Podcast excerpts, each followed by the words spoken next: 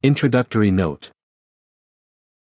The following account of the discovery of North America by Leif Ericsson is contained in the Saga of Eric the Red, and the present translation is that made by A. M. Reeves from the version of the saga in the Flateyjarbok, compiled by John Thordharson about 1387.